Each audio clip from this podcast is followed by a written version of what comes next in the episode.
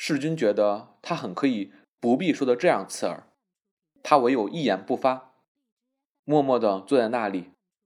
那痛苦的沉默一直延长下去。曼桢突然把他手上的戒指脱下来放在他面前，苦笑着说道：“也不值得为他这样发愁。”他说这话的口吻是很洒脱的，可是喉咙不听话，声音却有点异样。世君愣了一会儿，终于微笑道：“你这是干什么？才在那儿说人家那里演戏，你也要过戏瘾？”曼桢不回答。世君看见他那苍白的、紧张的脸色，他的脸色也慢慢的变了。他把桌上的戒指拿起来，顺手就往自织篓里一丢。他站起来，把自己的大衣帽呼噜呼噜拿起来就走了。为了叫自己镇定一些，他临走又把桌上的一杯茶端起来，一口气喝完了。但是身上还是发冷，好像身上的肌肉都失掉了控制力似的。出去的时候，随手把门一带，不料那房门就砰的一声关上了。那一声砰，是他和曼桢两人同样的神经上受到剧烈的震动。天冷。一杯热茶喝完了，空的玻璃杯还在那里冒着热气，就像一个人的呼吸似的。在那寒冷的空气里，几缕稀薄的白烟从玻璃杯里飘出来。曼桢呆呆地望着，他喝过的茶杯还是热乎乎的，他的人已经走远了，再也不回来了。他大哭起来了。无论怎样抑制着，也还是忍不住呜呜的哭出声来。他往床上一倒，脸伏在枕头上，一口气透不过来，闷死了也好，反正得压住那哭声，不能让他祖母听见了。听见了，不免要来查问，要来劝解。他实在受不了那个。幸而他祖母一直在楼下。后来他听见祖母的脚步声上楼来了。忙把一张报纸拉过来，预备躺在床上看报纸，把脸遮住。报纸一拉过来，便看在桌上两叠钞票。祖母看见了，又觉得奇怪，他连忙把钞票塞在枕头底下。他祖母走进来便说：“世君怎么走了？”曼桢道：“他有事情。”老太太道：“不来吃饭了，我到特为买了肉，楼底下。”老妈子上菜场去，我托她给我们带了一斤肉来，还承人家一个情。我把米也淘多了。你妈这时候不回来，横是也不见得回来吃饭了。他只管嘟囔着，曼桢也不接口，自顾自看他的报。忽然听见“咕”的一声响，是老年人骨节的声响。他祖母吃力的蹲下身去，在自纸篓里捡废弃纸。去生煤球炉子，曼桢着急起来，想起自制楼里那只戒指，先还想着未见得刚巧给他看见了，才在那儿想着，他已经嚷了起来道：“咦，这不是你的戒指吗？怎么掉了自制楼里去了？”曼桢只得一翻身坐了起来，笑道：“哎呀，一定是我刚才扔一张纸，这戒指太大了，一溜就溜下来了。”他祖母道：“你这孩子怎么这样粗心呢？这里丢了怎么办？人家不要生气吗？瞧你，还像没事人似的。”着实数了他一顿，掀起围裙来，将那肩上的灰尘擦了擦，递过来交给他，他也不能不接着。他祖母又道：“这上头裹的绒线都脏了，你把它拆下来吧。”趁早也别带着了，拿到店里收一收紧再带。万珍想起世君从他那件咖啡色的破绒线衫上揪下一截绒线来，替他裹在戒指上的情形，这时候想起来，心里就像万箭钻心一般。他祖母到楼下去生炉子去了，万珍找到一只不常开的抽屉，把戒指往里面一掷。但是后来他听见他母亲回来了，他还是又把那只戒指戴在手上，因为他母亲对于这种地方向来很留心，看见他手上少了一样东西，一定要问起的。他母亲不像祖母那样容易搪塞，祖母到底年纪大了。顾太太一回来就说：“我们的门铃坏了。”我说：“怎么掀了半天也不开门？”老太太道：“刚才世君来也还没坏嘛。”顾太太顿时笑逐颜开道：“哦，世君来了。”老太太道：“来过了，又走了，待会儿还来不来吃晚饭呀？”他只惦记着那一斤肉。曼桢道：“没一定，妈，子子可好点了没有？”顾太太摇头叹息道。我看他那病简直不好的很，早先不是说是胃病吗？这次我听他说哪是胃病，是痨病虫钻到肠子里去了。老太太叫了一声：“哎呀！”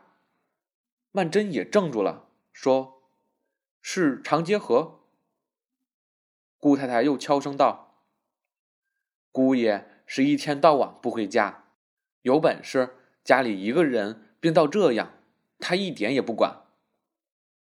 老太太也悄声道：“他这病横也是气出来的。”顾太太道：“我替他想想，也真可怜，一共也没过两天舒服日子。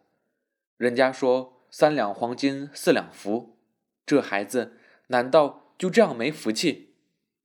说着，不由得泪随声下。老太太下楼去做饭。顾太太拦着她说：“妈，我去做菜去。”老太太道：“你就歇会儿吧，才回来。”顾太太坐下，又和曼桢说：“你姊姊非常的惦记你，直提说你，你有空就去看看她去。哦，不过这两天世君来了，你也走不开。”曼桢说：“没关系的，我也是要去看看姊姊去。”顾太太却向他一笑。道：“不好，人家特为到上海来一次，你还不陪陪他？子子那儿还是过这几天再去吧。病人反正都是这种脾气，不管是想吃什么，还是想见什么人，就恨不得一把抓到面前来。真来了，倒许他又嫌烦了。”坐着说了一会儿话，顾太太还是系上围裙下楼。去帮老太太做饭去了。吃完饭，有几床褥单要洗。顾太太想在年前赶着她把它洗出来。此外，还有许多脏衣服，也不能留着过年。老太太只能洗洗小件东西。婆媳俩吃过饭，就忙着去洗衣服。曼桢一个人在屋里发怔。顾太太还以为她是在等世君，其实她心底里。也许还是有一种期待的，想着他会来的。难道真的从此就不来了？他怎么着也不能相信。但是他要是来的话，他心里一定也很矛盾。仙仙灵没有人开门，他也许想着是有意不开门就会走了。刚巧这门铃早不坏晚不坏，偏偏今天坏了。曼桢。就又添上一桩忧虑。平时常常站在床前看着他来，今天他却不愿意这样做，只在房里坐坐、靠靠，看看报纸，又看看指甲。太阳影子都斜了，世君也没来。他这样负气，他也负气了，就是来了也不给他开门。但是命运好像有意捉弄他似的。才这样决定了，就听见敲门的声音。母亲和祖母在浴室里哗哗哗放着水洗衣服，是绝听不见的。楼下那家女佣一定也出去了，不然也不会让人家这样咚咚咚一直敲下去。要开门还得他自己去开，倒是去不去呢？有这踌躇的功夫，就听出来了，原来。是厨房里嘟嘟嘟斩肉的声音。还当有人敲门，哎，他不禁惘然了。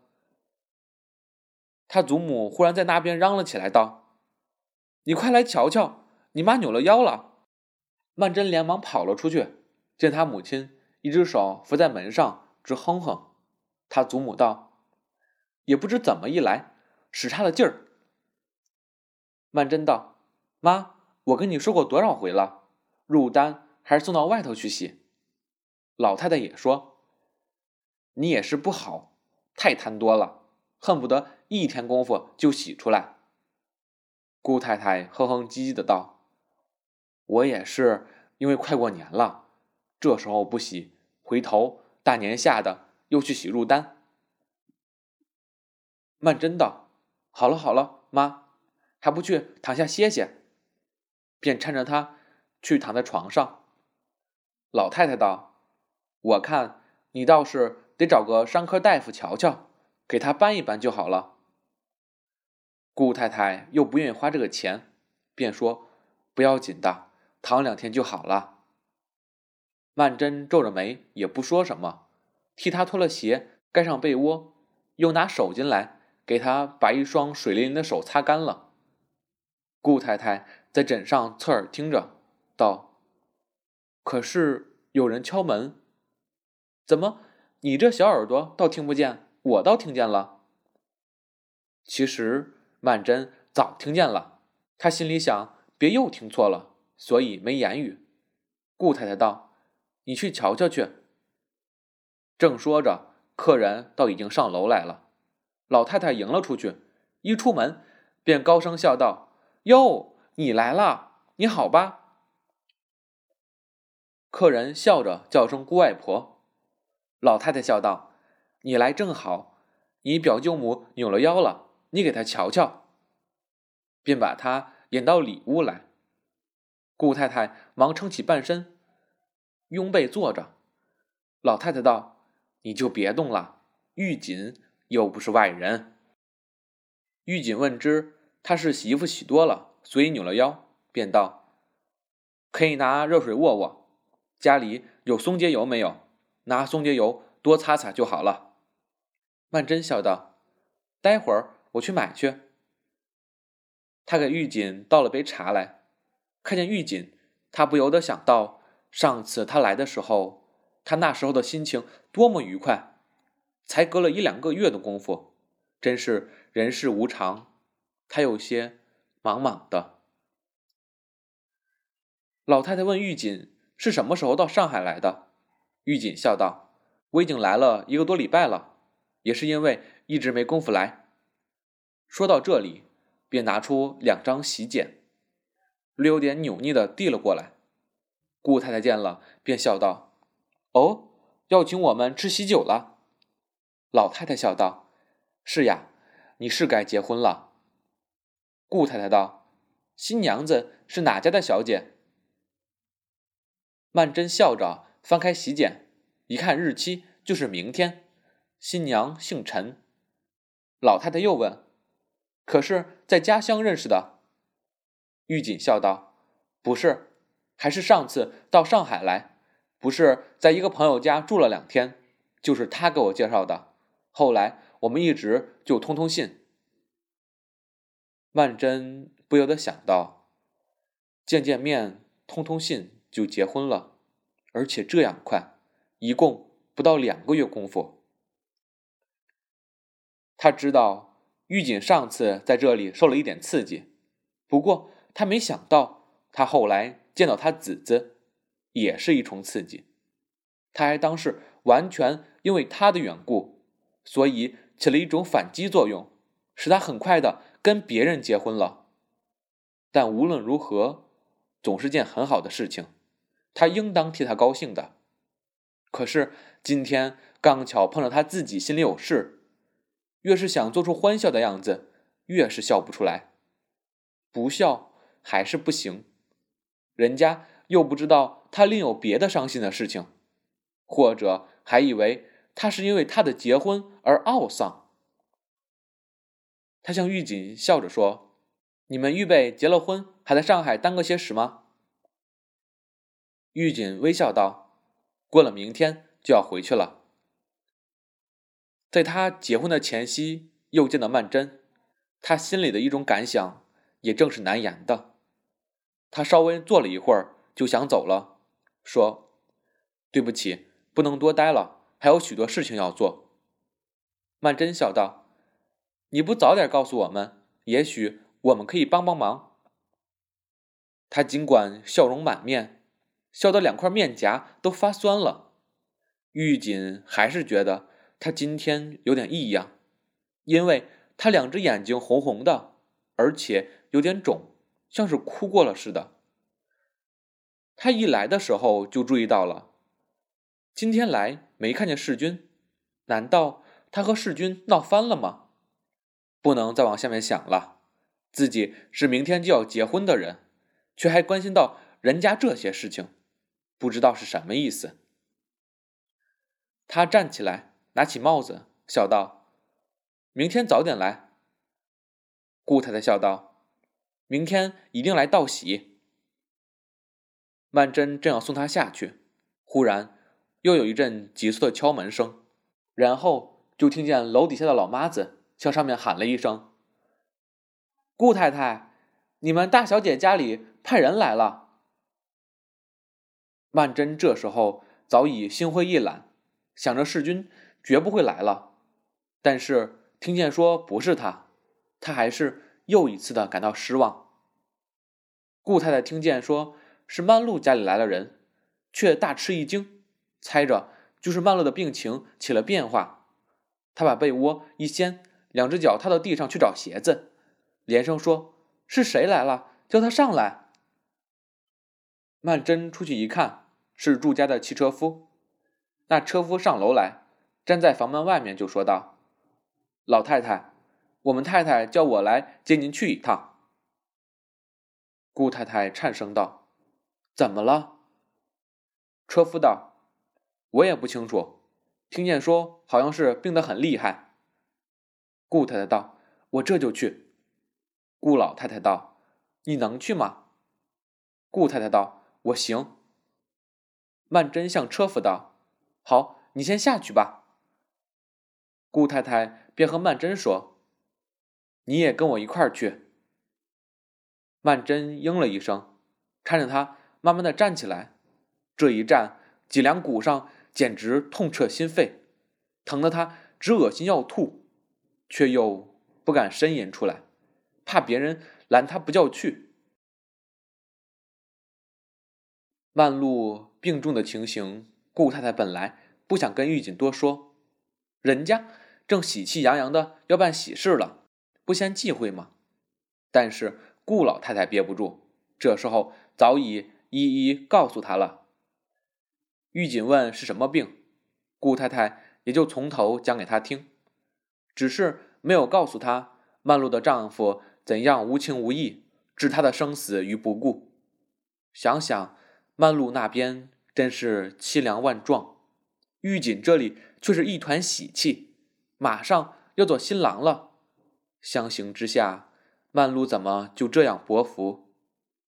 他母亲说着说着，眼泪就滚下来了。玉锦也没有话可以安慰他，只说了一句：“怎么忽然的病得这样厉害起来？”看见顾太太哭了，他忽然明白过来，曼桢哭得眼睛红红的。一定也是手足情深的缘故吧。于是他更觉得他刚才的猜想是无聊的，仅于可笑。他们马上就要去探望病人去了，他在这儿也是耽搁人家的时间。他匆匆的跟他们点了个头就走了。走出后门，门口停着一辆最新型的汽车，想必是曼露的汽车了。他看了他一眼。